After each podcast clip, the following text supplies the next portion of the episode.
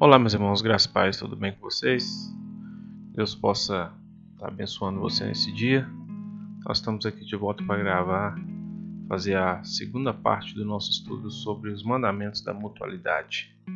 Deus possa abençoar você, que esse estudo possa continuar servindo para que a gente possa é, meditar um pouco mais na palavra do Senhor.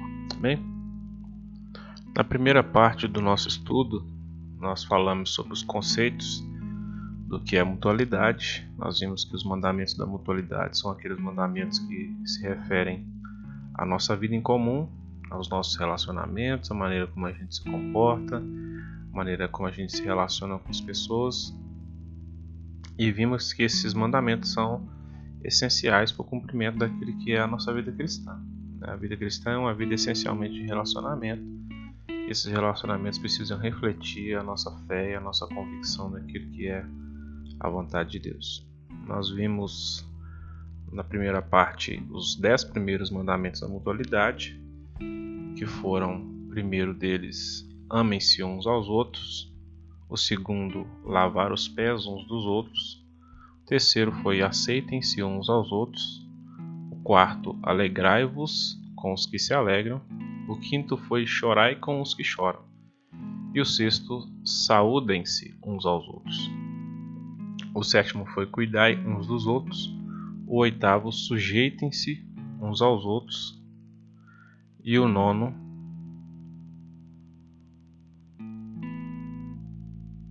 foi não mintam uns aos outros.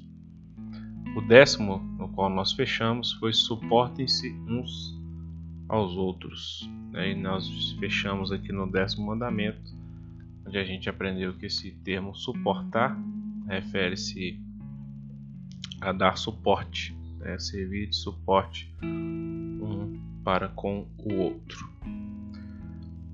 Hoje nós vamos fazer do décimo primeiro até o vigésimo mandamento. Nós temos 34 e nós vamos fazer de 10 em 10. Né? Na verdade, a última parte a gente vai pegar do 21 primeiro e vamos até o 34. Vamos fazer esse estudo então em três partes. Amém? É, voltando então ao nosso 11 mandamento, que a gente vai começar a falar dele hoje. É, não tenham inveja uns dos outros.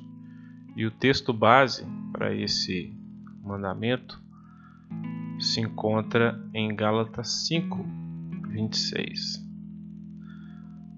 Gálatas 5, 26 diz para nós o seguinte: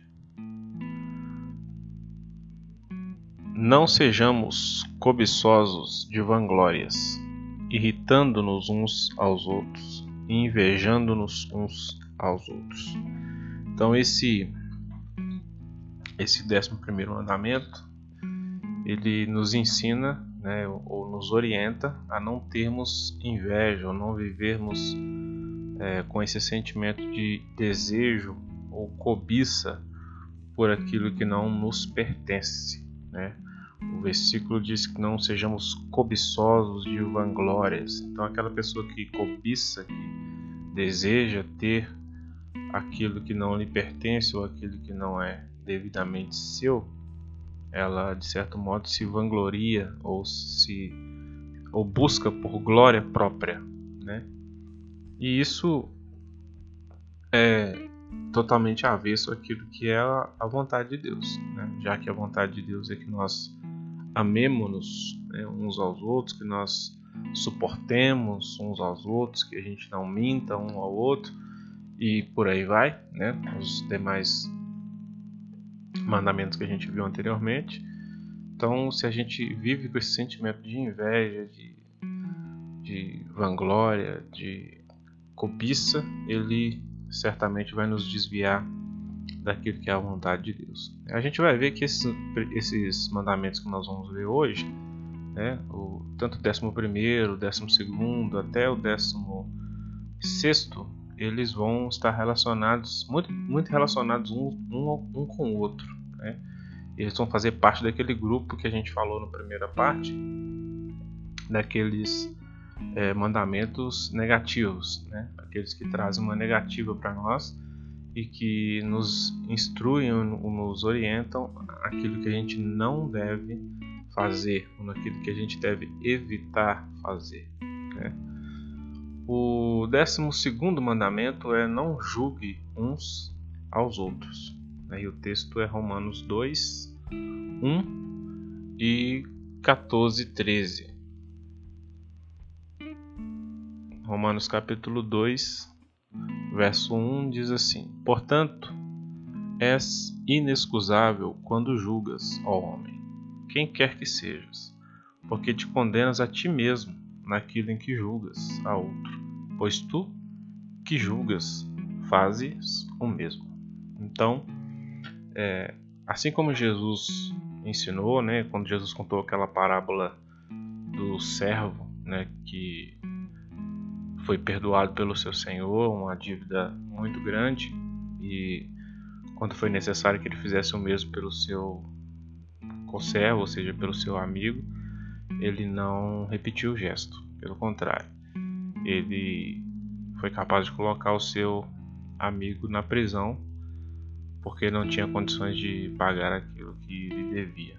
E sabendo disso, seu senhor acabou por fazer o mesmo com ele também, enviando ele para a prisão, já que ele não estava disposto a cumprir ou a fazer o mesmo que foi feito com ele. E tanto Jesus quanto Paulo aqui ele nos ensina que o julgamento é algo que não nos cabe. Né? Fazer julgamento é, das pessoas é, acaba não, fazendo parte daquilo que é o nosso papel. Né? O texto de Paulo aqui ele diz que nós não somos capazes né, de fazer esse, esse, julgamento.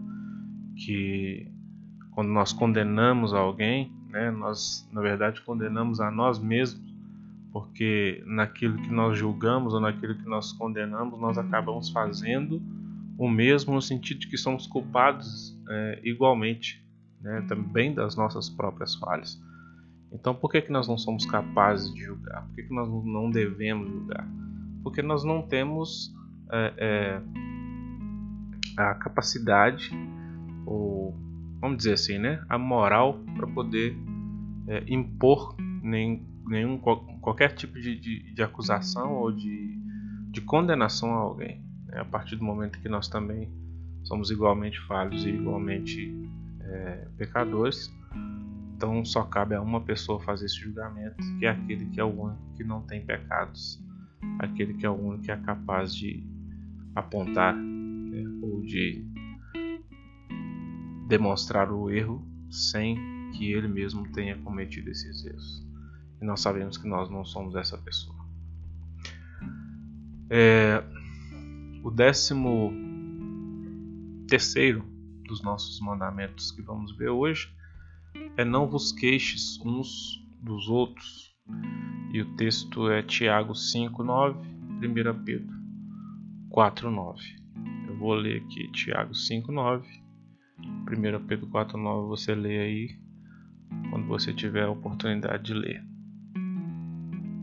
Tiago 5 9 diz: Irmãos, não vos queixeis uns contra os outros, para que não sejais condenados. Eis que o juiz está à porta. Então esse mandamento também tem a ver com o anterior, né, que é a questão do julgamento. E essa queixa que ele fala aqui, né, irmãos, não vos queixeis uns contra os outros, na verdade é aquela queixa que a gente ou que as pessoas fazem, né, a gente faz quando a gente imputa sobre outras pessoas a culpa por determinadas situações ou a responsabilidade por determinadas situações e nos eximimos né, de, dessas determinadas culpas no sentido de, de colocar essas responsabilidades sobre outras pessoas. Então, quando nós nos queixamos e nós apontamos para outras pessoas ou damos para outras pessoas a responsabilidade de determinados atos, é, nós estamos na verdade provocando né, e, e, e levando é, a questão do julgamento novamente como algo que nos coubesse e na verdade não nos cabe. Tanto que ele, no, no texto aqui, ele vai dizer: Eis que o juiz está à porta, ou seja, o juiz ainda está por se manifestar. E a gente sabe que esse juiz é o próprio Senhor Jesus que virá julgar a cada um segundo as suas próprias ações e a sua própria maneira de viver. Então ele está dizendo: o juiz está às portas, o juiz virá. Nós não somos esse juiz. Então não é, é, é papel nosso, não cabe a nós fazer essas queixas, né, ou nos queixar do crime ou da responsabilidade ou das ações de alguém. Cabe a nós nos responsabilizarmos por nossas próprias ações. Cabe a nós nos responsabilizarmos as, pelas nossas próprias escolhas. E muitas vezes a gente vê as pessoas usando essa, esse subterfúgio, vamos dizer assim, né, de se queixar ou de apontar o erro para outras pessoas para tentar justificar os seus. Né? São aquelas pessoas que, que não fazem a vontade de Deus, que não estão caminhando segundo a vontade de Deus e apontam essa culpa para outras pessoas. Né? É porque alguém fez isso, ou porque alguém fez aquilo, ou porque a, a igreja tem essa falha, ou porque o pastor tem aquela outra falha. Então a gente se queixa um do outro, a gente se queixa dos outros para tentar justificar nossas próprias falhas. E acabamos que não nos, justificamos e também não culpamos e não condenamos as outras pessoas porque isso não nos cabe, esse não é o nosso papel. O décimo quarto mandamento aqui é não falem mal uns dos outros. Tiago 4:11. Né? Tiago 4:11 vai dizer: Irmãos, não faleis mal uns dos outros. Quem fala mal de um irmão e julga seu irmão, fala mal da lei e julga a lei. E se tu julgas a lei, já não és observador da lei, mas juiz. Então, ele continua nessa mesma, a gente continua né, nessa mesma é, pegada aqui da, da, questão da relação com um com o outro, no aspecto dos, dos julgamentos, né, no aspecto daquelas coisas que a gente não deve fazer ou daquelas atitudes que a gente não deve tomar. E mais uma dentre elas é não falar mal, né? que traz também a ideia que nós acabamos de, de falar sobre não vos queixeis ou não julgueis uns aos outros. E esse falar mal uns dos outros, ele, ele traz uma outra questão que é, é a questão de, de, de julgar é, no sentido de diminuir as pessoas, né? no sentido de, de trazer para as pessoas a quem nós estamos, de quem nós estamos falando, ou de quem estamos é, diminuindo, digamos assim, né? colocar sobre elas uma imagem negativa, né? seja no sentido de sobressair a nossa própria imagem, ou seja no sentido de diminuir mesmo apenas a imagem de outra pessoa. Esse falar mal, ele também entra no aspecto do julgamento, porque quando nós falamos mal de alguém, nós julgamos alguém, nós nos queixamos de alguém, nós na verdade estamos assumindo a postura mais uma vez do juiz, né, que a gente viu no, nos textos anteriores, que não cabe a nós essa postura. É interessante que o texto aqui de Tiago 4,11 diz: Tu julgas a lei, já não és observador da lei, mas juiz. Então nós não somos chamados para sermos é, juízes da lei, ou seja, para legislar né, mas para observar. O lugar do, do, do juiz não é apenas daquele que observa, mas é aquele que faz se cumprir, é aquele que legisla, é aquele que, que aplica a lei. E esse não é o nosso papel. Né? Para um juiz, né, numa corte normal aí que a gente conhece, poder legislar, ele precisa estar preparado para aquilo precisa ter determinadas características, determinadas é, implicações que vão permitir que ele cumpra aquele papel, que ele faça aquela função. E ele então é ele é ele é é permitido a ele fazer essa esse julgamento, fazer essa legislação a partir das características que ele possui. E aplicando isso para a nossa vida espiritual, ou a nossa vida prática mesmo, nós não temos essas, essas aplicações, nós não temos essas permissões, nós não temos essas características para poder nos tornar legisladores da lei. Né?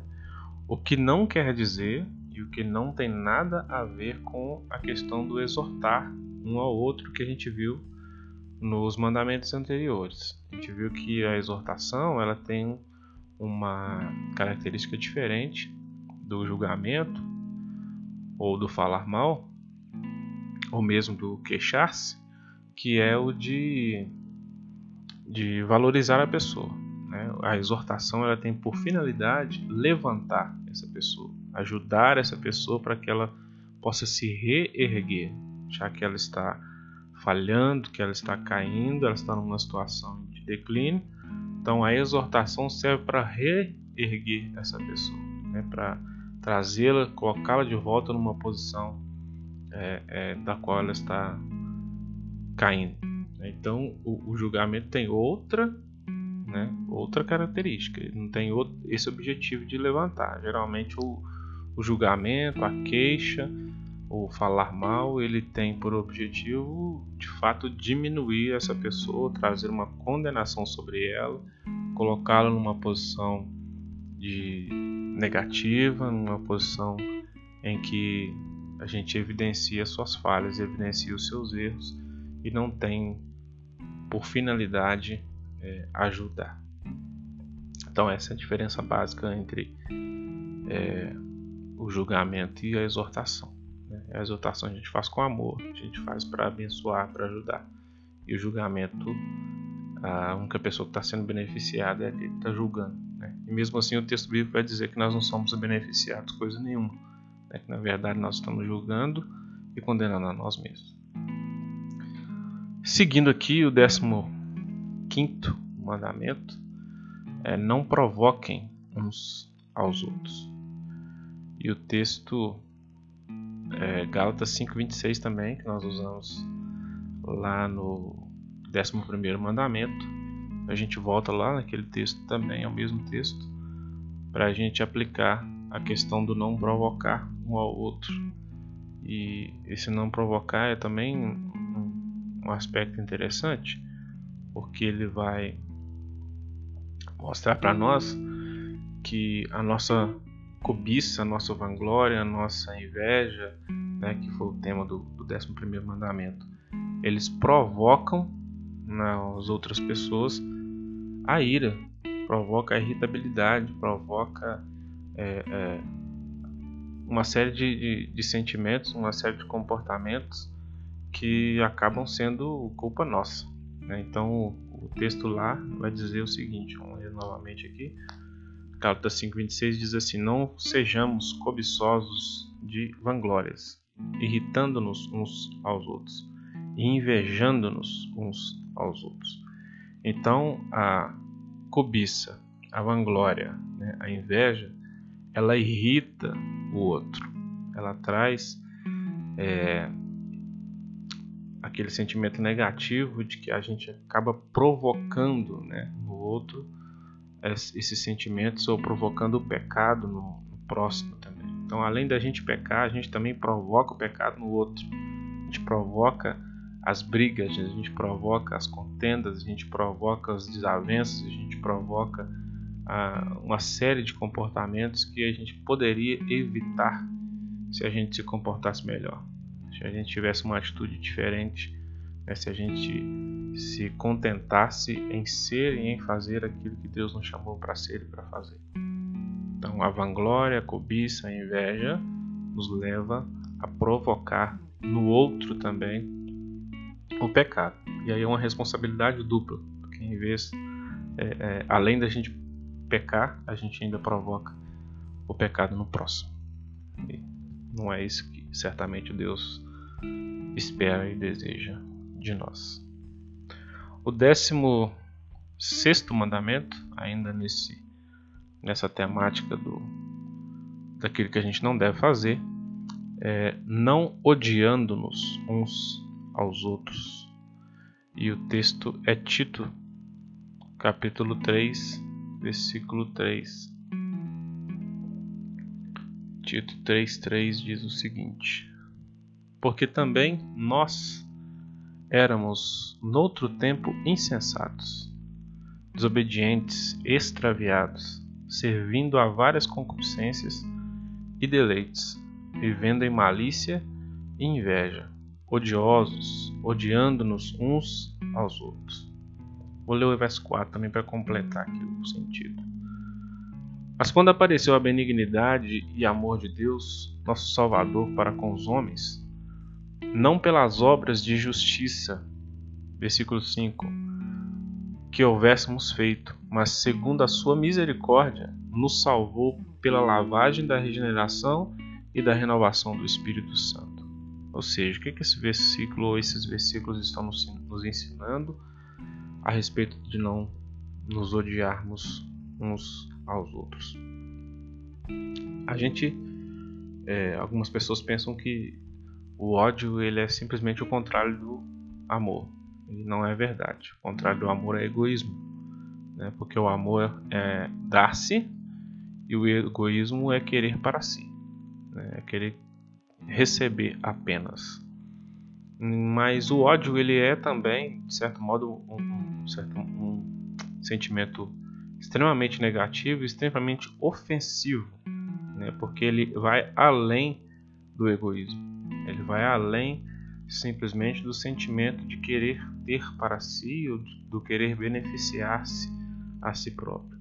O ódio ele leva as pessoas a quererem e a desejarem e até mesmo a levarem as vias de fato o, o mal para o outro. Né? E o texto aqui diz que que nós éramos noutro tempo insensatos, desobedientes, extraviados, servindo a várias concupiscências e deleites, vivendo em malícia e inveja, odiosos e odiando-nos uns aos outros. Ou seja, esse comportamento é o comportamento típico da nossa natureza humana, daquela natureza corrompida, daquela natureza distante de Deus, distante da vontade de Deus, distante do caráter de Deus, distante de tudo aquilo que representa a presença de Deus na nossa vida. Né? Então, esse comportamento de ódio e de todos os outros sentimentos que vêm atrelados a ele, ele nos remete à nossa antiga natureza. Ele nos remete à natureza humana decaída.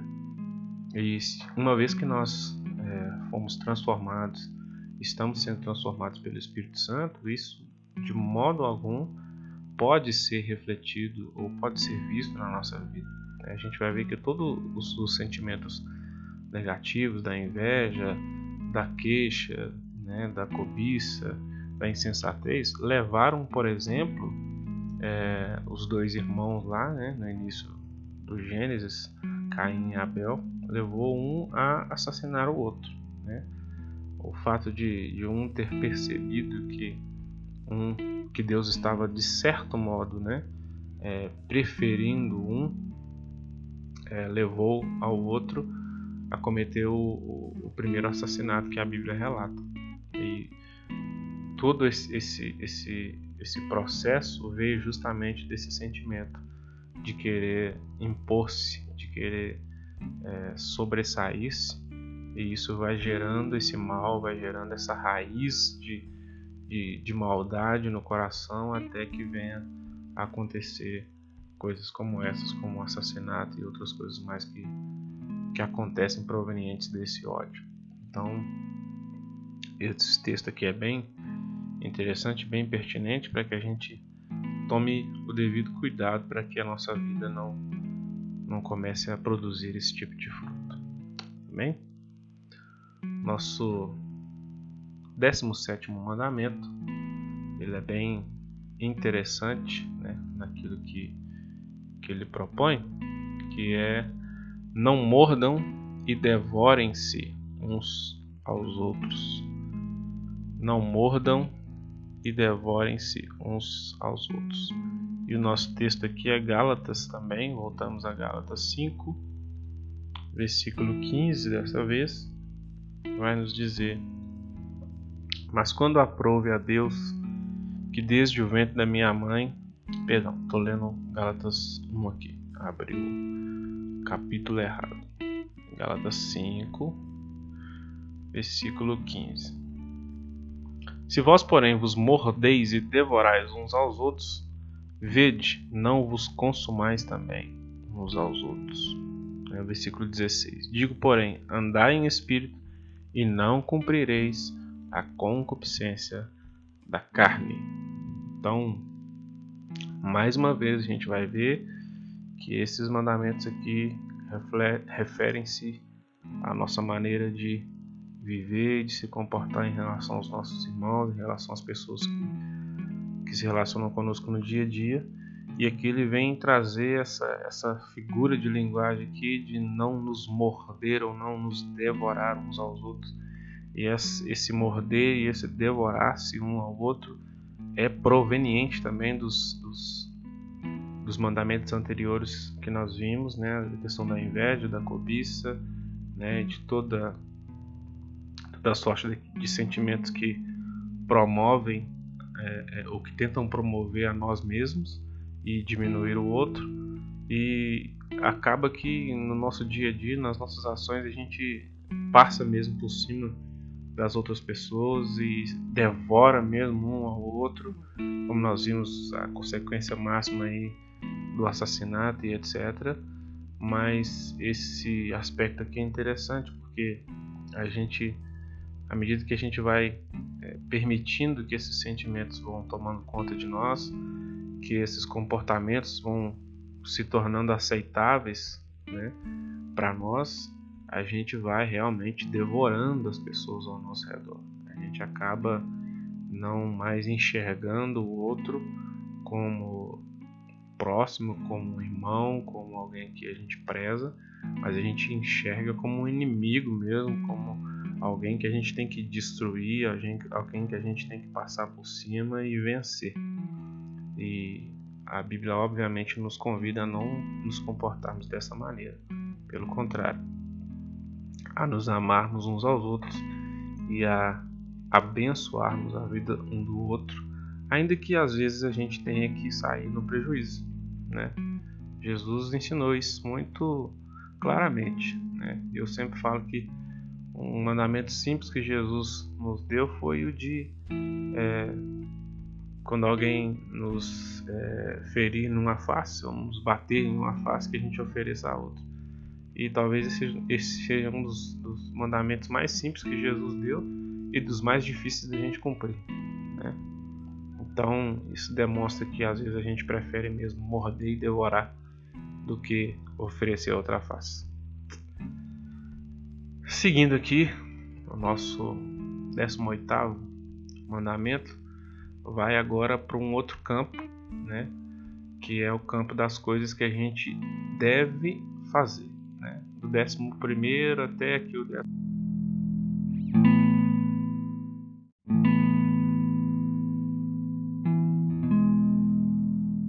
Dos quais a gente deve evitar, coisas que a gente não deve fazer.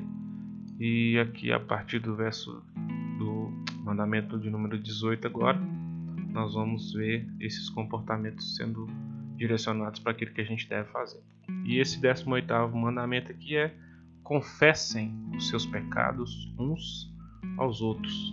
E ele tem como base aqui para nós um outro texto que é bastante interessante, que é Tiago capítulo 5, versículo 16, que vai dizer o seguinte: Confessai as vossas culpas uns aos outros e orai uns pelos outros, para que sareis. A oração feita por um justo pode muito em seus efeitos. Eu gosto muito desse texto porque ele revela algo que a própria psicologia trabalha, né, que é a cura pela palavra, né? E Freud dizia isso, né, que quando um indivíduo fala, quando ele externa os seus sentimentos, ele acaba sendo curado né, dos seus traumas, das suas é, dificuldades. Mas a gente vai ver aqui que mesmo mesmo muito antes de, de Freud dizer isso, né, o apóstolo já disse isso. Né? Ele disse: Confessai as vossas culpas uns aos outros e orai uns pelos outros para que sareis. Então a Bíblia é, anterior a Freud já dizia aquilo que Freud só fez confirmar que a palavra de Deus diz.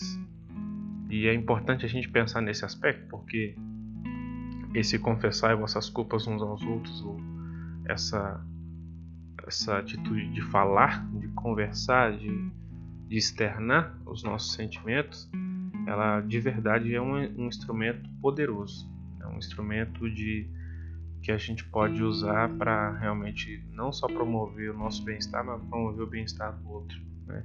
O texto diz que a oração feita por um justo pode muito em seus efeitos. E não apenas um efeito espiritual, mas um efeito físico mesmo. Né? Um efeito de, de realmente trazer bem-estar para nossa alma, para nossa vida, para o nosso coração, para aquilo que a gente experimenta e vive. Esses esse, essa atitude né, de, de confessar, de conversar e de orar um pelo outro é extremamente poderosa. Né? Quantas vezes a gente passa por algumas situações e o simples fato de alguém orar por nós, o simples fato de alguém nos ouvir ou de alguém conversar conosco já muda toda a nossa perspectiva, todo o nosso, nosso sentimento. Né? Então esse é bastante interessante esse aspecto e esse mandamento aqui. O décimo nono né, penúltimo dos mandamentos que nós vamos ver hoje também tem a ver com essa questão e ele diz: perdoai-vos uns aos outros. E o texto que eu quero ler aqui é Efésios 4:32, mas tem outros dois textos aqui. Um deles é Tiago 5:15 e o outro é Colossenses 3:13 mas eu vou ler Efésios 4, versículo 32, que diz o seguinte: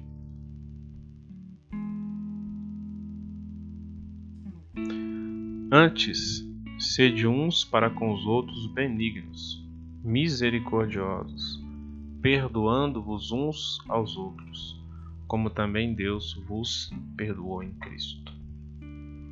Nós falamos lá atrás sobre o perdão, né, sobre Jesus Cristo ter ensinado sobre perdão, Jesus Cristo ter mostrado que o perdão é, é importante na nossa vida. Então nós precisamos entender né, que Jesus é, e que o Evangelho de Jesus ele se baseia nessa questão do perdão. Nós precisamos é, aprender a perdoar uns aos outros, aprender a, a não trazer para si esse sentimento de dívida, de culpa, estarmos dispostos a liberar perdão no nosso coração, porque isso também abençoa a vida das pessoas com quem nós nos relacionamos. E para essa atitude de fato acontecer, nós precisamos ter nossos corações é, preparados. Nós precisamos nos preparar de antemão para perdoar. Né? A gente precisa estar pronto a perdoar mesmo antes da pessoa ter feito ou falado alguma coisa que nos ofenda. Né? É claro que esse é um exercício difícil para muita gente, complicado para muita gente, mas é extremamente necessário, extremamente fundamental que a gente aprenda a ser assim, né? porque a palavra de Deus vai dizer que se nós não perdoarmos os nossos devedores, nós também não seremos perdoados. Jesus mesmo disse isso. Né? Disse na oração do Pai Nosso, disse nos seus ensinamentos, e o apóstolo Paulo também vai repetir isso em alguns dos seus textos. Então é muito claro que a Bíblia, que a palavra de Deus nos ensina e nos instrui a perdoar uns aos outros. Isso porque a gente sabe que todo momento, todos os dias a gente comete erros. Tanto as pessoas ao nosso lado quanto nós também é, cometemos erros, cometemos falhas, mas o perdão ele precisa existir. E o perdão não porque as pessoas merecem ser perdoadas, porque na verdade no frigir dos ovos ninguém merece ser perdoado. Todos nós somos culpados, todos nós somos devedores, todos nós temos dívidas a serem pagas, mas a verdade é que a palavra de Deus nos ensina que a maior dívida que nós deveríamos pagar não nos foi cobrada. Pelo contrário, o Senhor Jesus pagou na, naquela cruz a nossa dívida, nos, per, nos perdoando e abrindo para nós a opção de nos relacionarmos com Deus. Então, tudo que Ele espera e que Ele quer de nós é que a gente repita esse ato, que a gente é, perdoe também, assim como nós somos perdoados. E isso certamente vai manifestar na nossa vida e na vida das pessoas ao nosso redor o amor e a graça de Deus. E é exatamente isso que Ele quer. Encerrando aqui o nosso último mandamento da mutualidade que vamos ver hoje, vigésimo mandamento: edifiquem-se uns aos outros. Os textos são Romanos 14, 19, 1 Tessalonicenses 5, 11 e Judas 20. Vou ler Romanos 14, 19, que diz o seguinte.